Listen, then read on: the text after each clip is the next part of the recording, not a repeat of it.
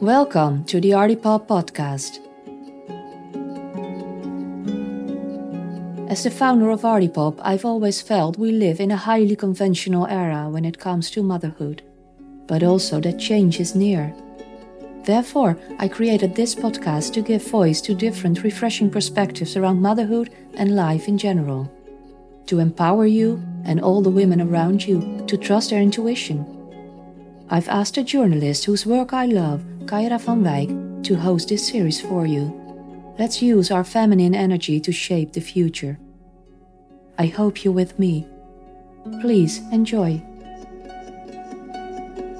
Hi there, thanks for tuning in. This is your host, Kaira. Today we're having a beautiful conversation with Carson Meyer, an LA based doula, childbirth educator, food waste advocate, founder of clean beauty brand C & The Moon, and birth photographer. After watching the documentary The Business of Being Born in her early 20s, she was shocked about how little she really knew about birth in general and what women often have to go through in childbirth.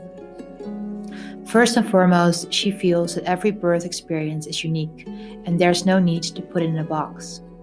She talks about the tremendous power of women's bodies, preparing for pregnancy and trusting yourself, dealing with postpartum trauma, or just mourning your old self and her own journey that's all about receptivity and always learning.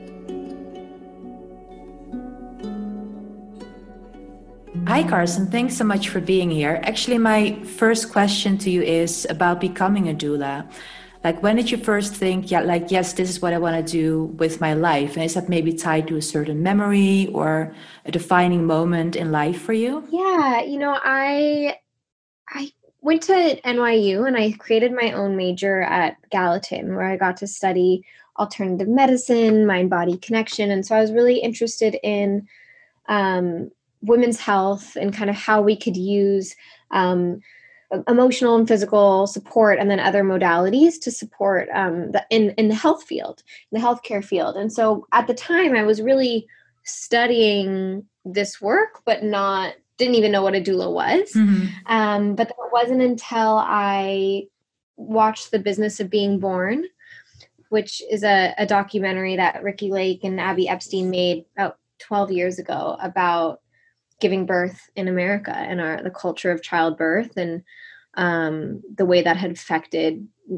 mothers and and kind of the way we, we approach birth as a culture hmm. and the pros and cons of that. Um, and so that documentary really affected me. And that was when I, it was the first time I'd ever seen footage of birth. It was the first time I really knew anything about the process. I was kind of upset by that. I couldn't believe that I was in my 20s and I knew so little and that it was felt so secret. Um, the whole the whole process of childbirth and motherhood. And so I had it after seeing that documentary, I was very emotional and just had so much more respect than I thought I could even have for mothers. Um, and then I moved back to Los Angeles after school and I, I met a midwife at a birthday party. Mm. And that hmm. was another moment where I was like, wow, I, you can be in this job. Like she was, she had started as a doula and I just thought how amazing that you get to your, your work is greeting new life um, and supporting women through that. And so that's what propelled me into um, taking my training and starting this work. Yeah, beautiful. So, what actually, because I'm kind of curious about that documentary, like what was really the most emotional part for you that you were like, oh, why don't we know this? Or why is the system this way? Yeah, so I think what was emotional for me is I had seen the depiction of childbirth in movies, which is very horrifying, mm-hmm. right? There's like a a mass doctor kind of standing over a flailing woman who's screaming and bloody and just feels very um, clinical and and um, un- and scary. I think, frankly, I think most young women you ask about childbirth, it's terrifying, um, and so we're kind of raised to have a fear around the process. Um, and I think when I what made me emotional was to see real footage of birth that didn't necessarily look like that, mm-hmm. where I saw how just supported women could be through the process um, and how there was different types you know whether it's home birth hospital birth um, of ways that you can approach the process.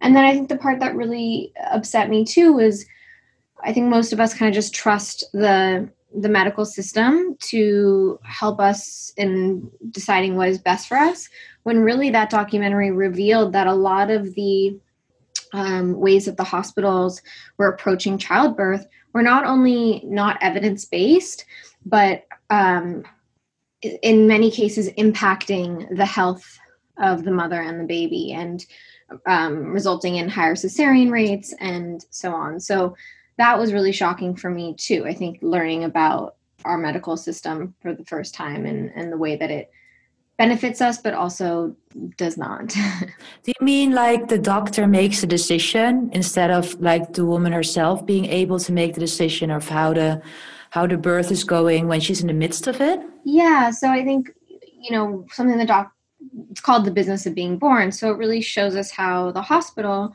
um, is is a business mm-hmm. right? They have to um, make sure that a, a people come in and out and that there are rooms for people and that they are um, managing care. Of course you know insurance um, policy plays a big role so some of the things that the documentary talks about is um, you know time that being one of them right it was telling someone that their labor is taking too long and therefore they need to induce or um, do something to make labor progress faster or to have a cesarean. And we know that as long as mom and baby are okay, um, time is not an important factor. Hmm. And um, so that that was something, you know, being able to move around, labor freely, um, are other examples of kind of ways that hospital policy can interfere with some of the beneficial processes of movement and labor. Mm-hmm. Uh, yeah and, and then just like understanding risks and benefits of certain choices um, of certain interventions right pitocin they, the documentary talks a lot about pitocin and how um, it's an amazing life-saving drug and can do a lot to support the process and to um, help mothers, the safety of mothers and babies, but also can be overused mm. to increase our cesarean rate. Yeah, okay. So to give more space to mother and child and granting parents more knowledge and freedom of choice.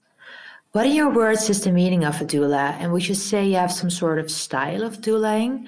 Could be more spiritual or emotional, for instance? Yeah, so every doula works a little bit differently. Um, but we are emotional and physical support. So doulas do not provide um, med- medical care.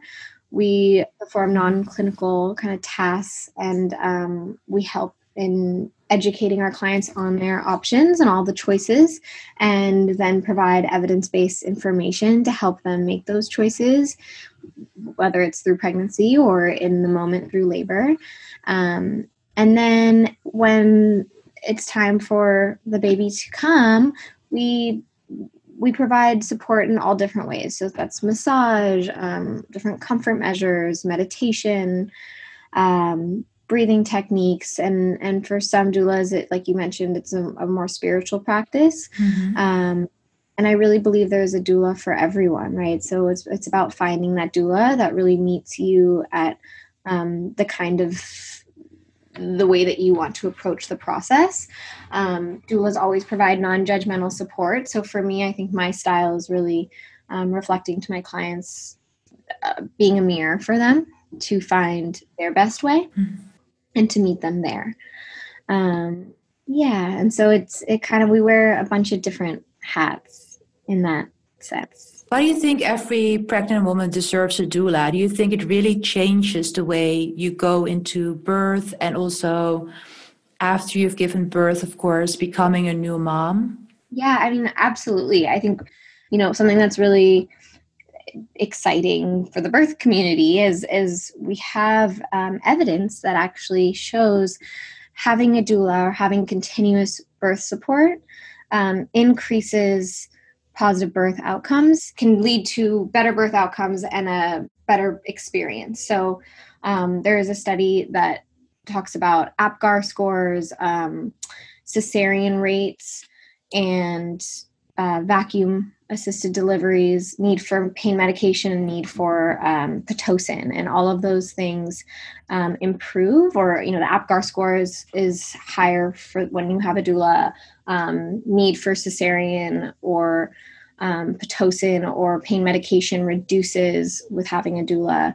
Um, so we we have evidence that that does actually show that having support in labor is not only necessary but um, results in better birth outcomes. Yeah. Also, the way, you know, which is very important but often overlooked, is um, a mother's experience of labor, right? How she looks back and mm-hmm. feels um, about the process. And having a doula can also, you know, help to support that process in a way where the mother is looking back on the experience and has a, a more positive um, memory of the experience. And we know that is directly correlated with um, postpartum depression and other postpartum mood disorders. And would you say um, that a lot of women experience trauma, or is it something that's talked about a lot still, or you think it's a higher rate than maybe we think? Absolutely.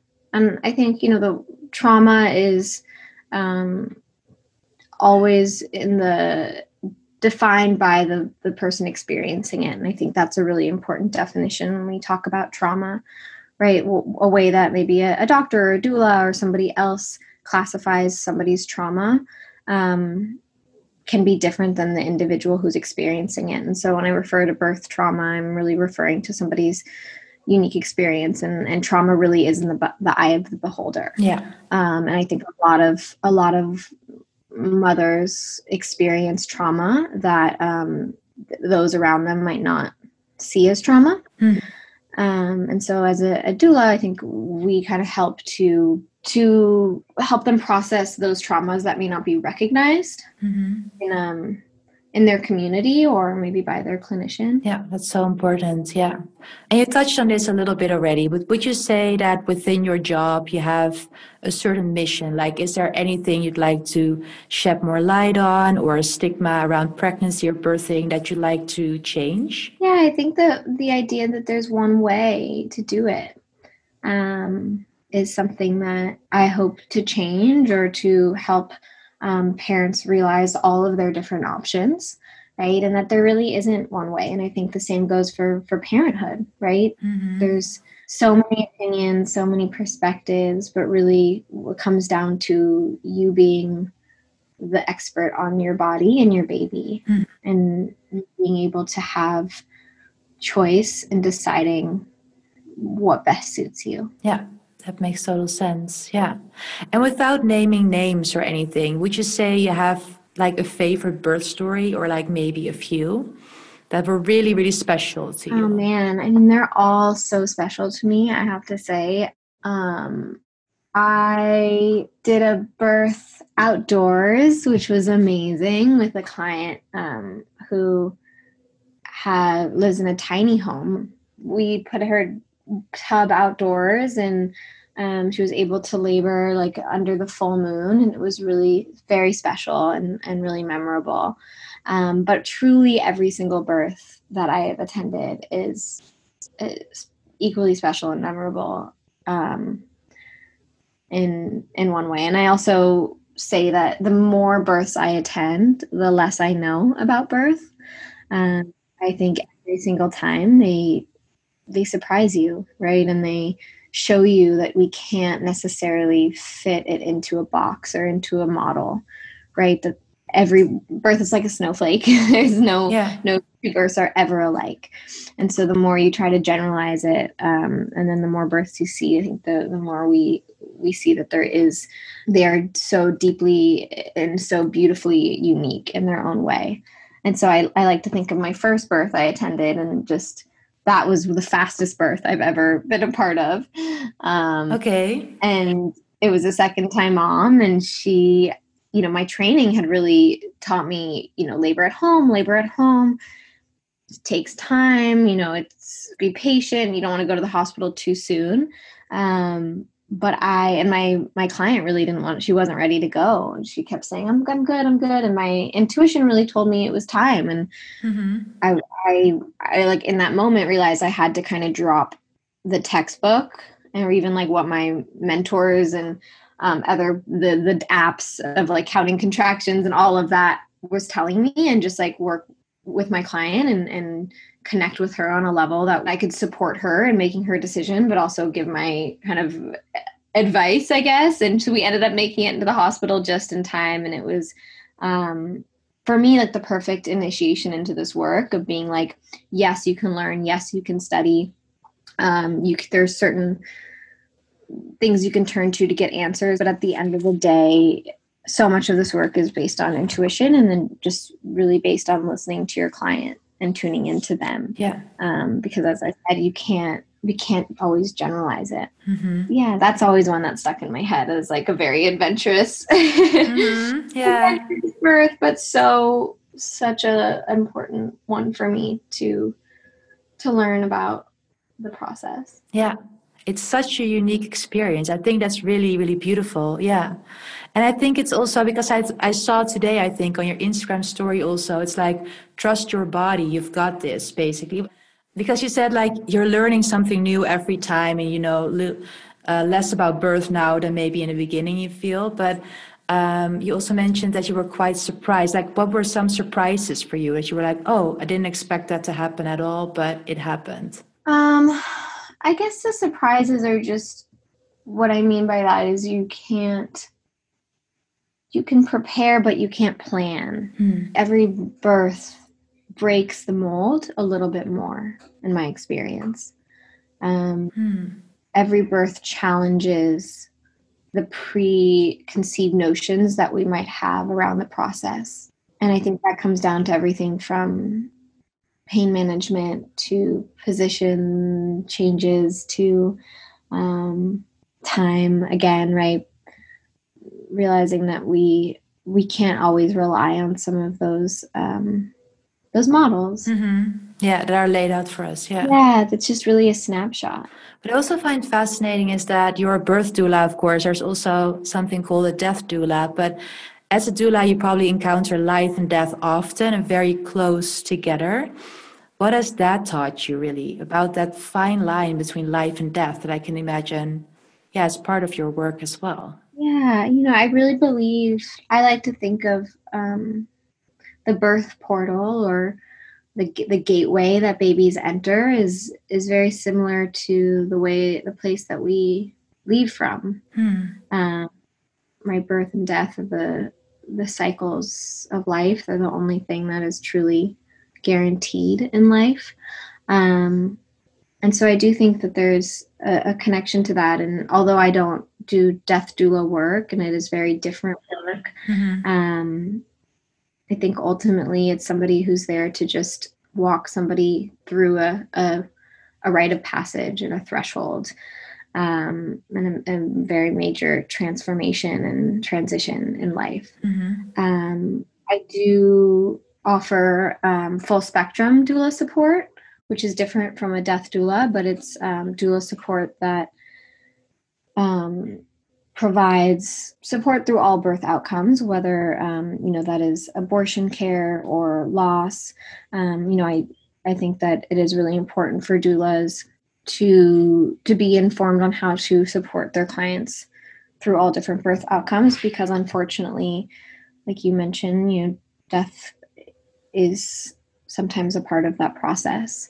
Um, mm-hmm. and loss can be a part of that process. And sometimes that's even um, emotionally, right? I say that birth can come with grief because you also are saying goodbye to a part of yourself while welcoming a new a new version of yourself into the world as a mother i think um, so yeah mm-hmm. there's a lot of symbolic and, and literal um, connections to that to that work. Yeah that's also interesting that you're saying that. It's like this transformation like moving from the old into like basically you're still that person but but it's a new chapter in life shedding like sort of grieving like the person that you used to be or something. Yeah and i think there's so much expectation for a new parent to be just so overjoyed right? And so happy. And yes there's so much joy that comes with it. But sometimes there's also moments of like oh wait this is so my life is different you know? And mm-hmm. um, i did say goodbye to a, a, more a different a part of myself that i might never know again. But i will welcome and be reborn into an even maybe even better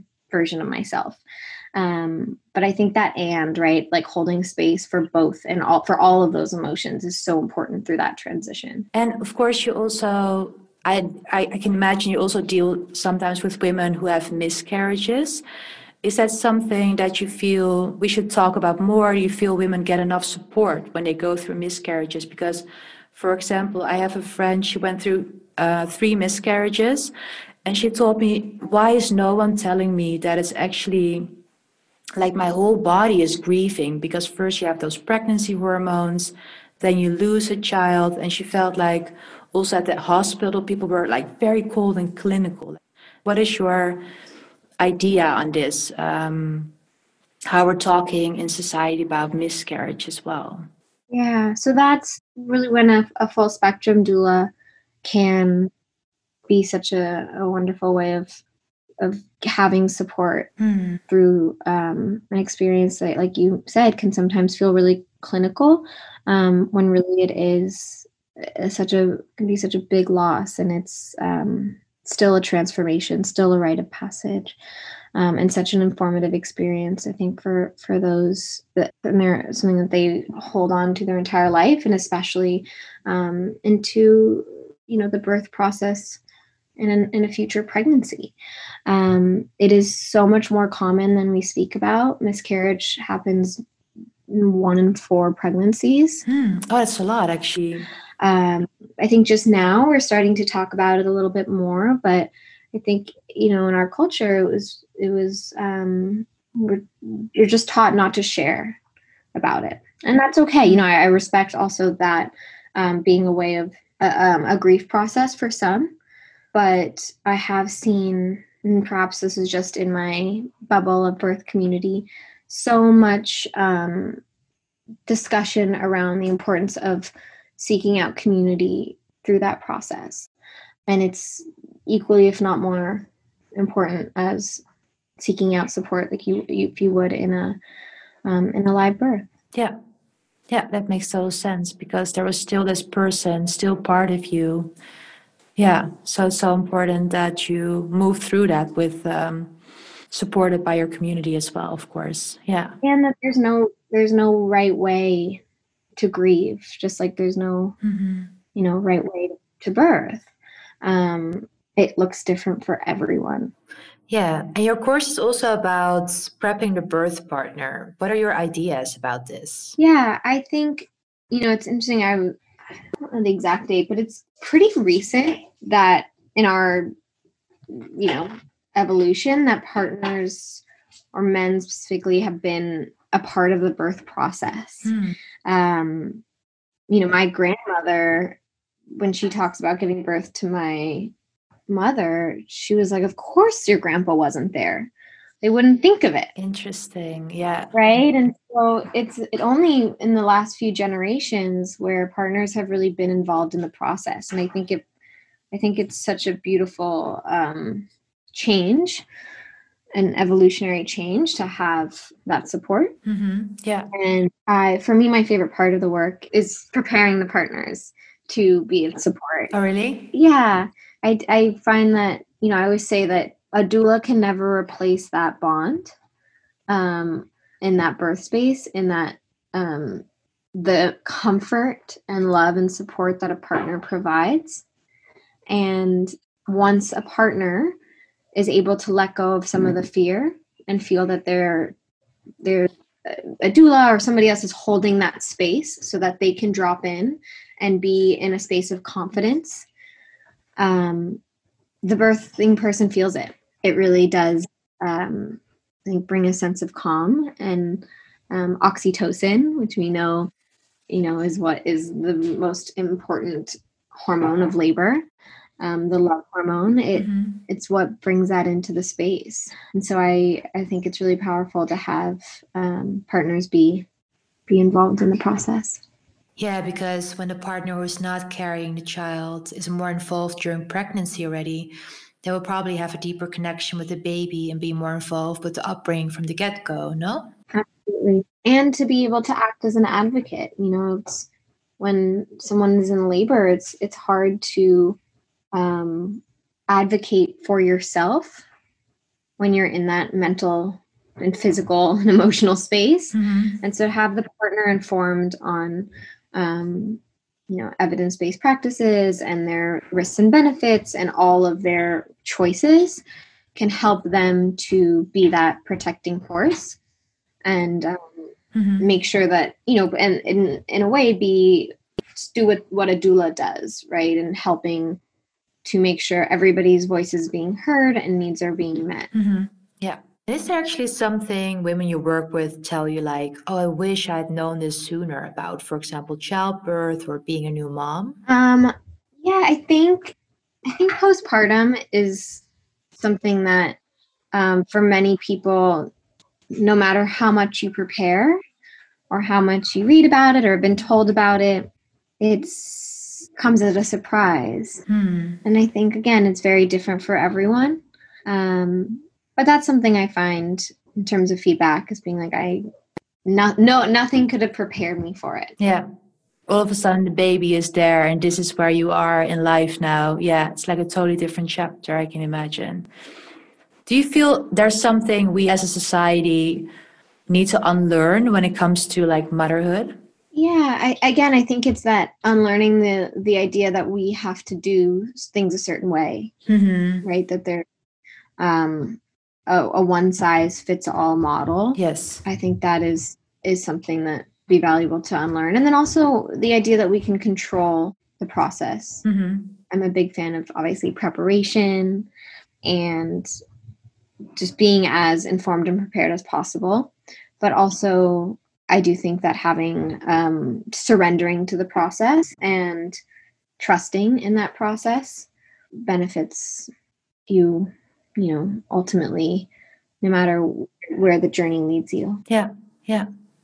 I also actually wanted to ask you about you're also a birth photographer. When did you pick that up and why? Yeah, so I was always passionate about photography and then when it came to this work, you know, I found that I was just handed a cell phone and be like, "Oh, take some pictures," and I would, you know, take take iPhone photos of the birth, mm-hmm. um, which was you know nice. Everyone had, but I realized that these photos were so powerful for new parents to be able to see what they accomplished. Mm-hmm. Um, I had a client one time where I showed her the, you know, I sent her the pictures after the birth. And it wasn't until then that I think she was able to release some of her feelings of um, disappointment around her birth, right? Or, or that grief that we talk about. When she saw the strength of her body and what she did from an external view, mm-hmm.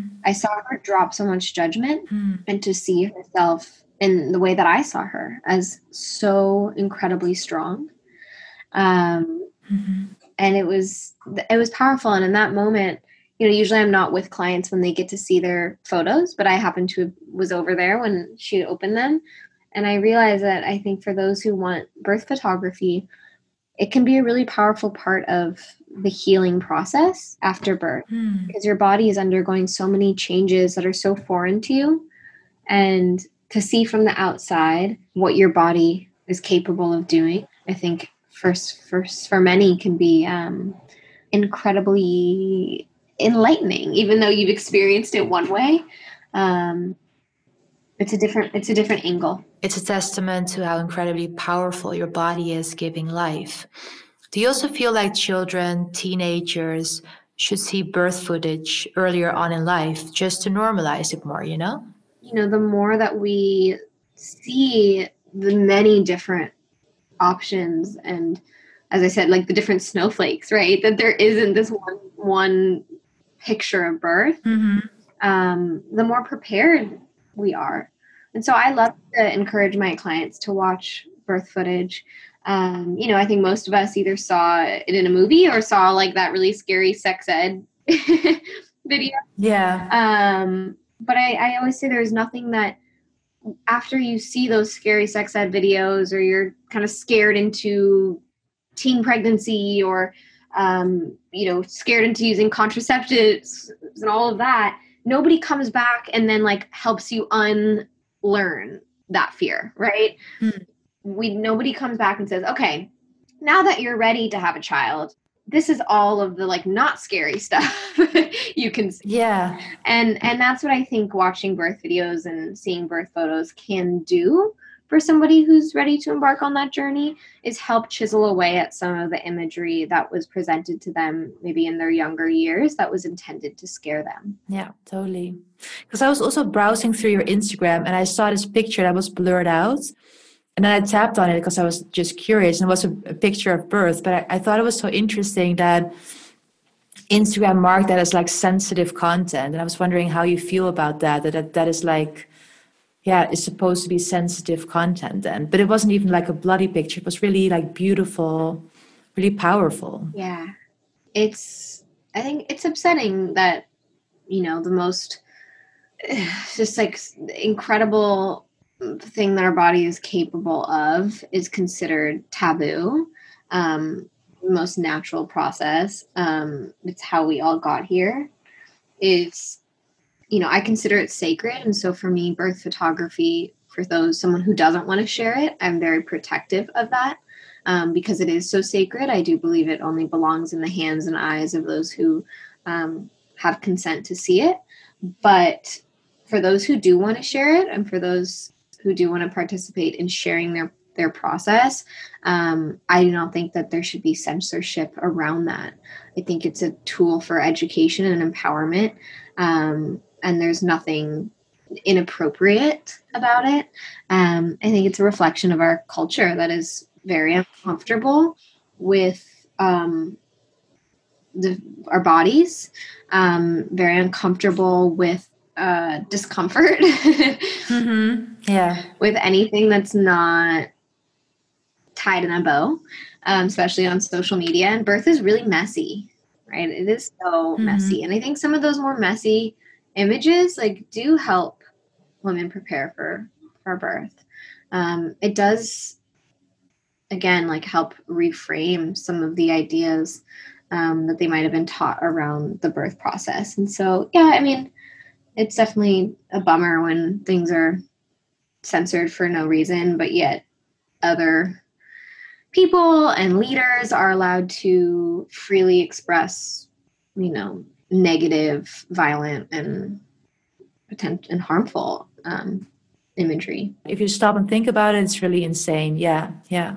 But I also wanted to ask you, which I think is a really important topic, um, but there's more and more talk about this how Black women are more at risk of dying from complications surrounding pregnancy and childbirth than white women.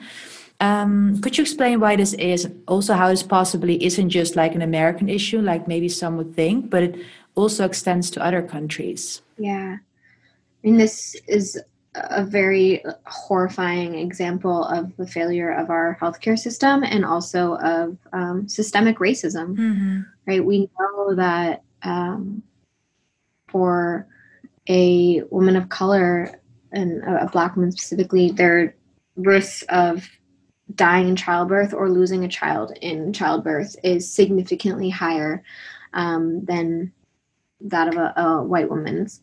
Um, I, you know, we know from from this research that it does nothing to do with uh, socioeconomic status. Hmm. Um, it does come down to bias in the healthcare system, um, and then also the stress um, placed on Black women in this country, um, merely just for the color of their skin. So it is yeah it's awful and i think it's something that i'm glad we're talking about more. Um, i think as a result of black lives matters it's been obviously a, a, strong topic of conversation within the doula community for many years but i'm grateful it is becoming more of a, a mainstream conversation. Um, i think you know having access to all types of healthcare options whether that's out of hospital birth um, midwifery care and doula care is um, a great way to start but it's it's a problem that is um, indicative of the foundation of our cultures right here and as you said elsewhere as well um, it's something that has to be addressed by addressing our bias and by addressing um, the, the racism that exists. Yeah, yeah. And also the people at the top, at the medical field, who hold those biases, of course. Yeah, because what you're saying, I think, is is that that black women are taken seriously less, yeah. uh, right? And that's why they're more at risk. I think. Yeah. yeah. And their pain is not um, taken seriously as much as a white woman's level of pain. Right? That's also an example we see. And so, what often happens is if a, a black woman is bringing up, you know, a a feeling of pain or a symptom that for a white woman they'd be more likely to be um, monitored for. Oftentimes, it goes overlooked um, or ignored mm-hmm. um, for for a black woman, which can be fatal. Yeah. So we really have to start with the system and start with the ed- education of doctors is why I think yeah, it's a huge problem, of course, that's not solved overnight. But yeah. And realizing that even, you know, it, it's so ingrained in us, this bias, that for a doctor, you know, it, who might think that they're above it, it like, it really is something, or even a doula, even every human being, right? Like, having this training be like you said an automatic part of doing this work mm-hmm. um, helps to again chisel away at some of the things that um, we may not even recognize having right some of the bias that we might not even recognize in ourselves. Yeah. So starting also with ourselves starting to recognize our own biases. Yeah. Is that what you're saying? Yeah. Yeah. That is so important. Yeah. Did you do an Instagram live about this topic as well with um, Erica from Loom? Yeah, Erica Chidi Cohen. She um, is a the most incredible one of my I consider a, a mentor and just I'm the biggest fan of her and her work and what she's contributed to um, so many doulas and mothers, especially in, in Los Angeles.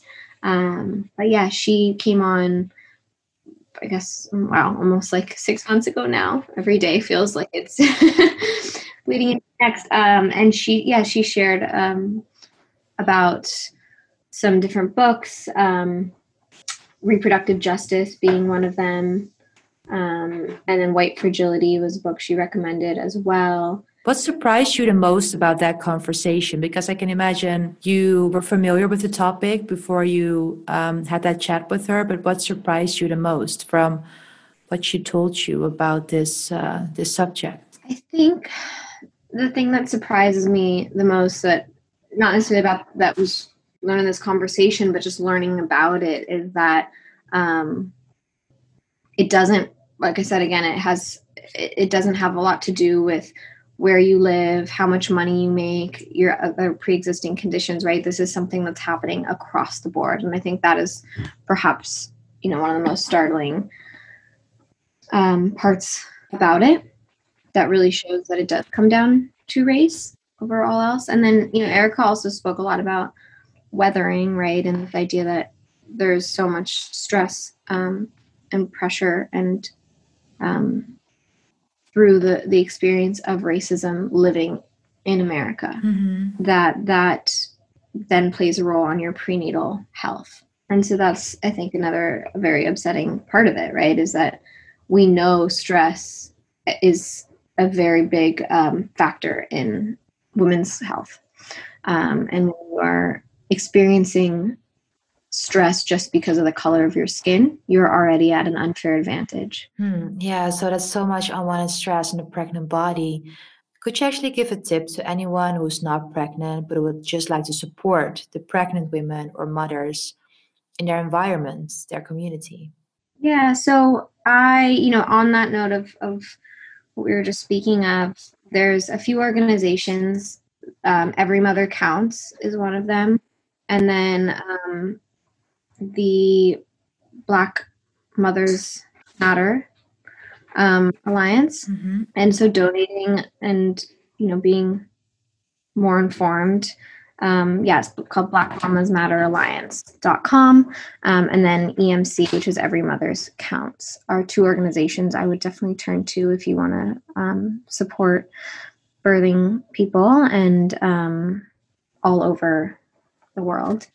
Um, and then on an individual level, I guess if you're asking more about how to support your own community or friends, I think the more um, support, the better. And right now we're in a time of isolation. Yeah. And a time of um, not having access to support you know birth was never intended to be done alone. It's a process that has always t- taken a village and raising raising children. And so i think showing up for for new parents um, whether it's just cooking a meal or whatever way you feel safe or they feel safest doing so um, goes a really long way well, last, last question, um, which we ask all of our guests, and it's a much broader question. But say you would look into the future, like 25 years from now, or maybe 50 years from now, how would you hope the world to have changed for particularly mothers and their families? Um, something that I'm, I'm passionate about that you know we didn't really get a chance to talk about, but is environmental health, which again also plays into our discussion around race. But mm-hmm. um, I hope that in 25 years we are looking at a more promising future for our planet.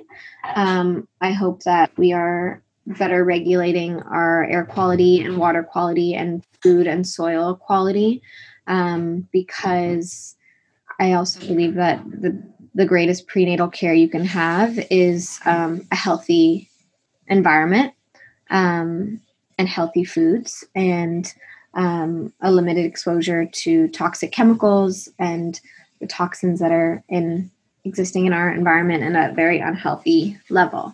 So that's something that I hope. I hope that in 25 years we have a better um, handle on that, um, which I believe will promote generations of healthier human beings and healthier planet. Yeah, yeah, I hope so too. Yeah, thank you. Thank you so much. Bye. Thanks so much for tuning in. If you'd like to know more about Anna's idea of the new motherhood, head on over to the pilot episode where she explains more about this. Please hit subscribe if you'd like to be notified when a new episode is up. Also, we'd be very happy to get your feedback and possibly suggestions for new topics or interviewees. Hope this episode informed, inspired, opened up your mind in some way. Until next time.